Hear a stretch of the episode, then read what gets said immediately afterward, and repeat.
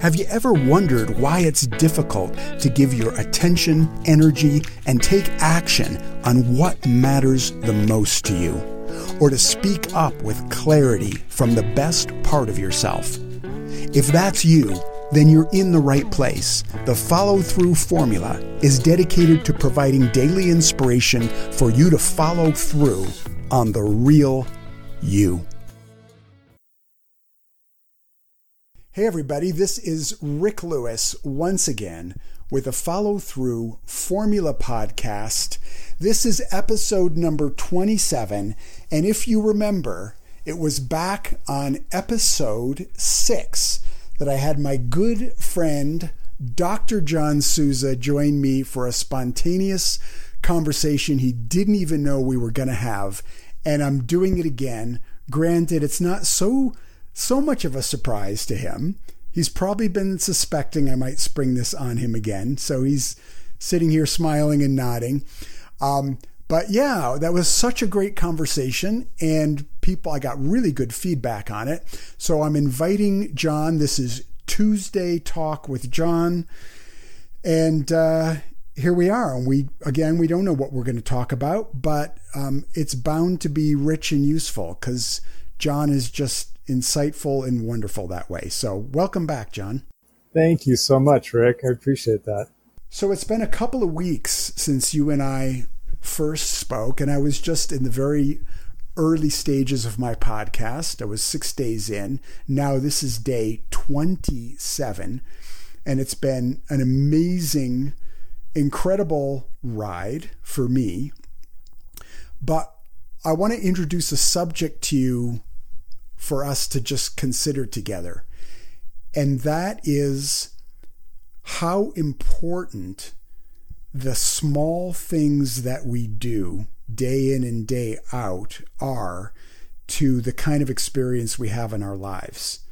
The small habits we have that we repeat, either personally, just with ourselves, or in relationship to other people, that have a big impact because when it comes to follow through, I think often there's this idea that that follow through is like a big act where it's like we go, okay, I'm going to go for that interview for that job or send out a letter to see if they'll publish my manuscript.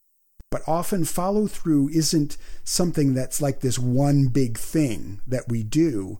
It's what we're doing all day long every day in really small doses that make a big difference. Yeah. So this is a really important point, I think. What came to my mind is our thoughts. How every day there is an invitation to perpetuate a habit of thought.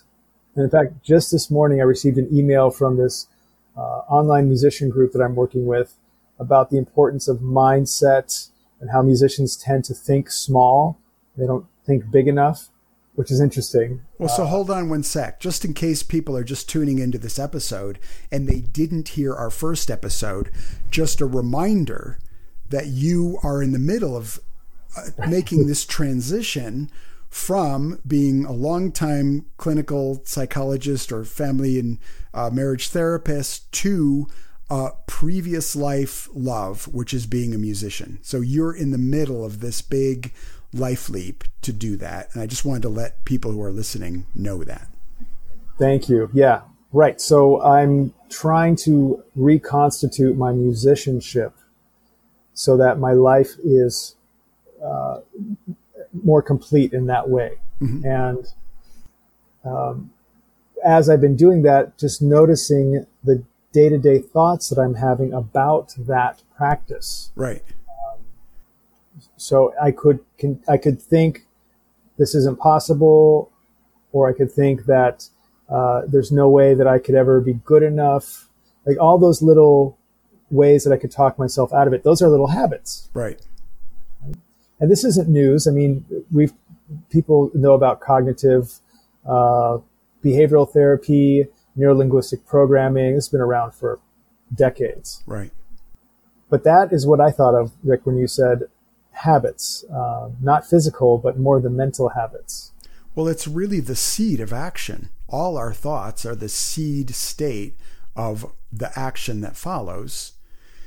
And if we're not paying attention at that level to what those thoughts are, then they wind up getting traction first in our mind. They become more magnified in our mind. And especially if it's unconscious, it bleeds into behavior that then has a big impact. Yeah. So I've got a good story that relates to this. Years ago, when I was working on my book, Confident Under Pressure, I woke up one morning to find that my shoulder was completely messed up, totally out of whack, so much I couldn't even lift my arm above shoulder level. The agility and mobility in my arm was was completely restricted, and I could not figure out what had why this had occurred because I hadn't like fallen down on it. I wasn't lifting weights or doing any kind of weird exercise with it. It was just that my shoulder was suddenly blown out. And I'm like, this is weird. So I go to the doctor and this is about three days later. You know, I'm thinking maybe it'll work itself out, but it doesn't. So I go to the doctor, and the do- and the doctor examines me, and you know how it is, like the classic. Uh, go see an expert, and they tell you what you already know. He says, "Yeah, your shoulder's messed up," and I'm like, "Yeah, no kidding." So, what he told me is that he's seen it before. It's called frozen shoulder, and that it was going to take me six months of physiotherapy to work it out and get through it. And I'm like, what? This is bizarre. This is just so weird. This thing randomly happens, and now I need six months of physical therapy to fix it. So he writes me a prescription to go see the physio. And between the time of the prescription and the physio appointment, which was like, you know, a week later, I just felt I had this big question mark hanging over my head. I'm like, what is going on with my shoulder? So I started just watching everything that I was doing to see if I could figure out if there was something that was causing this that was out of my awareness. And when I went to sit down at my computer to start writing, what I noticed is that every time I got into thinking mode where I was really trying to figure out okay what language do I want to use and how how do I want to say this thing I would lean forward and put my elbow on the desk my right elbow and lean into it. So most of my upper body weight was being held up on my right shoulder this little action of just when I was trying to find the right words to say something, that was my thinking posture. I'd put all my weight on that right elbow and it would translate into my right shoulder. And I knew the moment I caught myself doing that, I'm like, that's it. That's what I've been doing to create this problem with my shoulder. And it took me three days of paying really careful attention to not doing that. And the whole problem went away not even not anywhere near six months of physical ther- of uh, physiotherapy, and all I had to do was pay attention to how I was using wow, my that's body. A powerful story. what are what are way. the small habits that you're noticing in your shift to the musicianship? You know the re um, the reapproach to your musician's life. Yeah. What are some of the small habits you're seeing that are this level of obstacle and hindrance? Well, actually, um, I would say less hindrance and more facilitative is the, is a habit that I'm developing right now. Mm-hmm. Uh, as a family therapist, uh, I've been trained to pay attention to relationships. That's sort of the, the, the method of intervention is the relationship, mine with the client and the clients with each other. Right. That's where the healing occurs. So actually, to become uh, a musician or to reconstitute that for myself, I had to start forming relationships in a meaningful way. Um, and maintain, of course, the meaningful relationships that I already have. And it's small behaviors like, for example, connecting to people on social media, not necessarily just for promotional or professional purposes, but really connecting with them as a person. Uh-huh. So that I'm not just trying to sell them something. I'm not seeing them as just a dollar sign. They are people And there are enough people out there that probably want to connect because of something that I'm interested in, that they're interested in too. And this music is a way to bring it together. Right. That I'm going to do that. It's just a slower process though than say a straight up, you know, monetarily based marketing campaign. Right. So that's been the habit for me is paying attention to relationships. I've done it on social media every day. I'm tending to those relationships. Um, like we've talked about before in this process, paying attention to my, my wife and my daughter, those relationships. Because if those relationships aren't solid, none of this other stuff is going to last. Right. Right. Um, so being intentional about uh, keeping a, a weekly appointment with my wife, where there's one hour every week on Tuesdays from 6 to 7 p.m., where we just sit have coffee and talk. No screens, no talk about kids. We're just talking about each other, how we're doing. Hmm. Um, I'm just thinking randomly here, other things to answer your question. Uh, oh, referring to myself as a musician on a more regular basis uh-huh. has been huge. And this is something that you actually started. So I'm blaming you for this. Uh, yeah, this is gosh, this was months ago that you posed this question to me. I'll never forget. You said, well, what if you referred to yourself as a musician? And the light bulb went off. And it was so scary to do that for the first time. But I remember about a week later, we got together again and I told you, I said, I tried it. I, t- I told somebody I was a musician first, and then I mentioned that I was a therapist right. instead of the other way around, uh, right. uh, or not at all mentioning it. And since then, it's become really comfortable and important for me to use that moniker on a regular basis. When you talk about that small step of just saying, I'm a musician, um, it seems so tiny, but it's actually a, a, a small, very big action. It's huge, actually. And it, there's a theory called symbolic interactionism that speaks to this in a more academic way it says that there is a process of role making and role taking from the time that we're just little ones. We grow up watching people in different roles and we, and we start to take on those roles and we start to make those roles our own. And it's a huge part of our identity development. And, but there, there are different roles that we take on. So whatever role we take on the most becomes the largest part of our identity. And so if we, if we invoke the role of podcaster or author or speaker more often, say on a daily basis, perhaps multiple times a day, then yeah, we start to really embody that. Right. And, and our actions, like you said, thoughts are the seed of action. Our actions will follow suit. Right. Like, I am a podcaster. Of course, I podcast. Right. Have I podcasted today? No. Am I talking to John? Hey, let's do a podcast. Yeah, exactly. yeah. So I'm a musician. Do I have any music? Yes. But musicians don't just make music and stop. What am I working on now? Yeah. Right? So every day I'm thinking about what's my next piece. I'm in the middle of a piece right now. I'm so excited. I can't wait to, you know, wrap it up and share it with you, but it's become a habit. Yes. Oh, I can't wait to hear it. It thrills me so much that we were sitting in this position in these chairs, even though it's remote, a month ago. And we were both kind of like on the nervous edge of, okay, I, I think I'm going to try and be a musician. And I'm like, okay, I, I think I'm going to try and be a podcaster.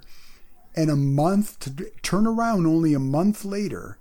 And I can say, like when I say right now from where I'm sitting, I'm a podcaster. I'm saying that with a degree of bodily confidence and authority that just was nowhere in sight just a month ago. But what I've been able to accomplish internally with that mm. sense of inhabiting this identity and feeling comfortable in it just by doing it every day. And I'm not spending all day at it, I'm spending a couple hours a day doing mm-hmm. this. And the difference is profound. It's so immense. And I know the same is true for you with your music that you've been producing. 100%. Yeah. yeah, just that juxtaposition of time is powerful. It's a powerful reminder of how quickly things can shift in our lives if we do things consistently, uh, for better or for worse. You know, if we're consistently inactive, we'll start to feel pretty crappy Yep. And not too much time. If we're consistently active, we'll start to feel a little bit better. The way you just said it is actually what is most of an alive consideration for me that if we're consistently active, how quickly things can change, how quickly we can find ourselves adopting a new position and a new sense of some traction and authority in our lives is remarkable if you just are consistent. And coming back to relationships, I think it's really hard to be consistent, especially in new things, without solid relationships supporting you. That's why community groups are so important. You know, so for anybody that's listening to this, that's making their own life leap, become part of a community group because you just can't go it alone. No one is in this canoe alone, at least no one that gets very far. We always have to have people supporting us, paddling along with us. Um, so being a musician has been difficult uh, in that you know there's been doubt in my mind as I have the echo chamber of my mind. So getting outside of myself and giving my music to others to listen to and getting their feedback has been incredibly helpful. Watching others in their struggles, listening to their music or listening to their successes uh, has given me a sense of what's possible people who want to make their life leap should join your community. And, and I mean that. Like you and the people that you, the culture that you're creating, Rick, can really help people shift. I know because I'm doing it. And I didn't even mean for this to be a life leap for me in, in the way, but that, that you do it with other people. It's just because of our connection that you have rubbed off on me. What you do with people naturally, and now you're creating an opportunity for them to do it intentionally, is powerful. So thank you for that. Oh, it's so, so my pleasure. Something in me just wants the evidence of people's face lighting up and the tone in their voice and the quality of their attention. I want to see that in people.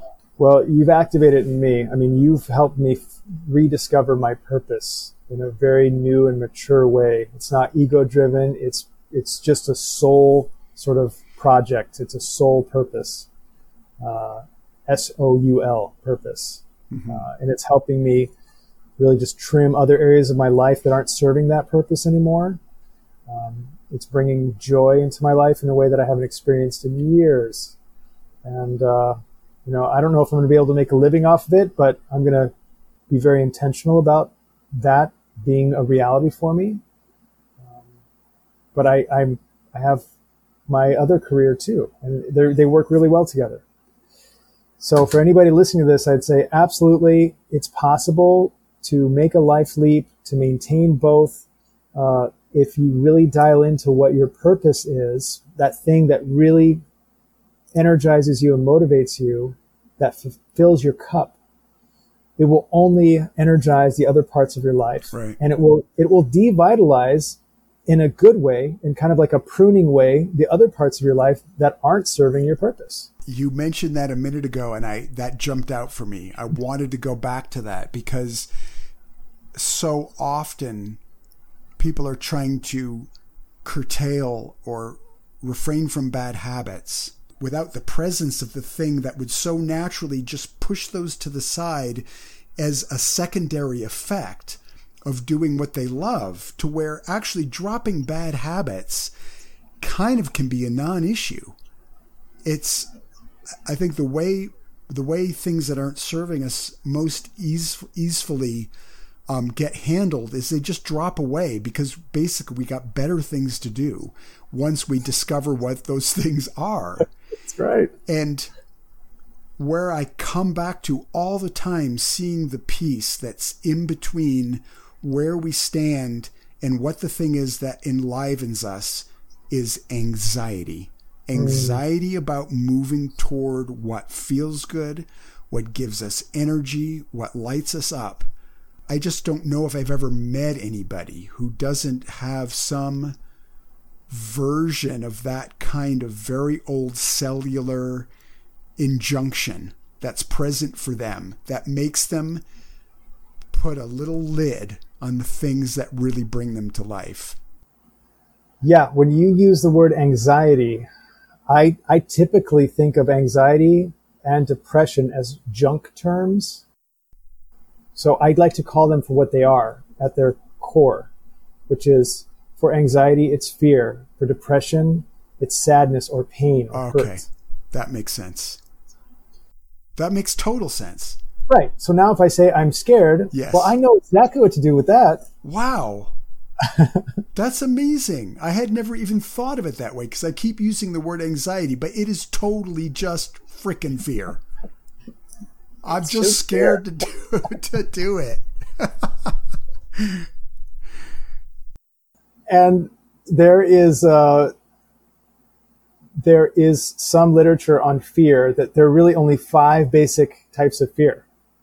So if you narrow your anxiety down to fear, now you can further narrow it down to what specific flavor of fear is it? Uh, let me guess. Public speaking. Um, no, tell me what they are.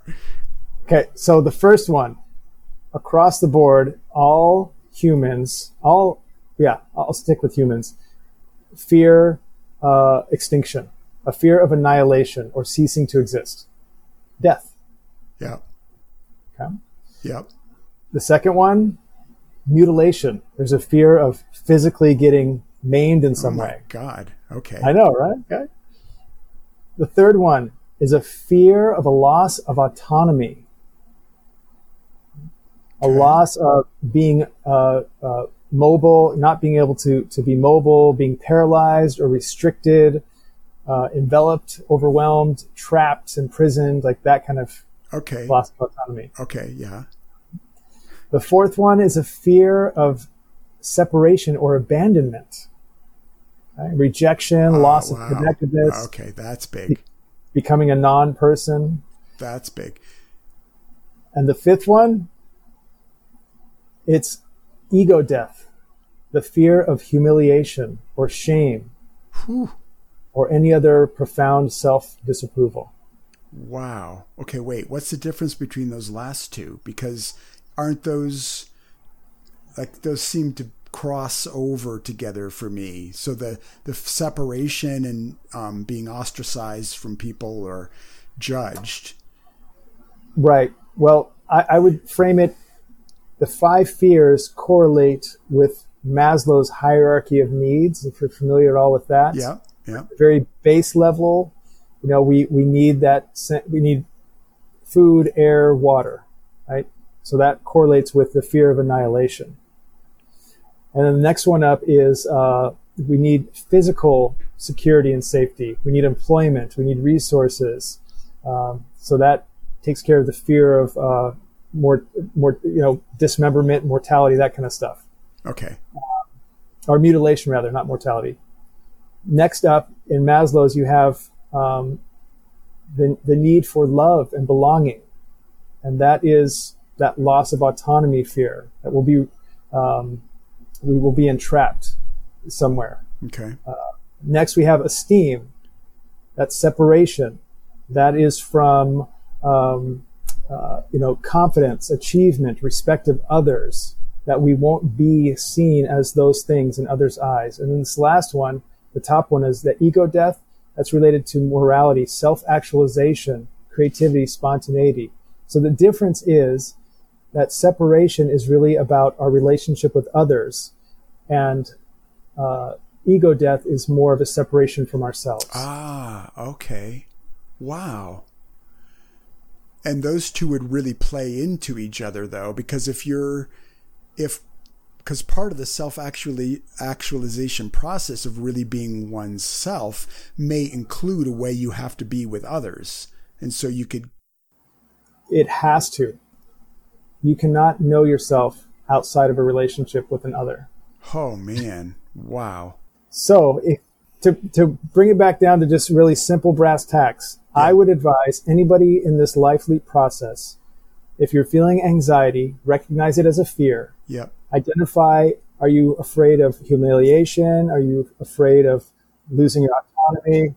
And then lean into those fears. So for me, sitting in front of a microphone and my computer, I don't fantasies of mutilation are not the ones that are coming up, but the ones about separation from others, being judged, and the fear that I won't find a way to fully connect with who I am.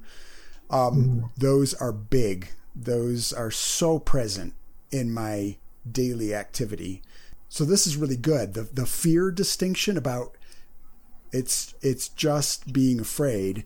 That seems super super useful to just admit that that's what's going on. Well, you have to go. I know. I, I put you right up to the edge of an, another appointment you have to go to. But I'm so glad we got to talk. Remind us once again so you can just say where people can find your music so they can go listen to the stuff you're putting out right now. Awesome. Thanks, Rick. I'm excited to say that now you can find my music under the name The John Sojourn. You know, my name is John Souza and this is the John Souza journey. So it's the John Sojourn. It's a smushing together of my last name and the journey. Go to Spotify. I'm on iTunes. You can go to all the major music distributors now and find uh, my music. Great. And I have been listening to your music late at night when I'm tired and I've got a lot of work to do and I feel like just hanging it in. I put your music on and it's so nourishing of my energy and my spirit and calming and it's awesome. I don't I don't know what I'm listening to. I guess it's just your playlist, but it's yeah. sure helping me. That's awesome. I'm so glad, Rick. Thank you for this opportunity. Thanks for the support and thanks for these podcasts. They're super helpful. My pleasure. Thanks for jumping in again and we'll talk soon. All right, my friend. Take care. Bye. Bye. Hey, thanks everybody for joining me in my conversation with Dr. John Souza. I always love talking to him. This has been episode 27 of the Follow Through Formula Podcast, and I'll be back tomorrow.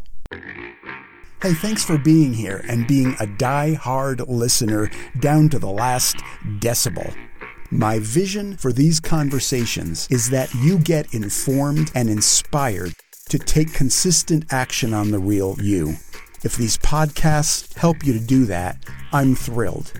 And if you'd like to take that work to the next level, I invite you to join me inside the Life Leap community, where I'm creating a culture and a support network for those who want to pursue what matters most in their lives. To learn more, just go to gamesforconfidence.com and click on the Life Leap menu item. I'd love to see you on the inside, and otherwise, I'm sure we'll meet again in another episode.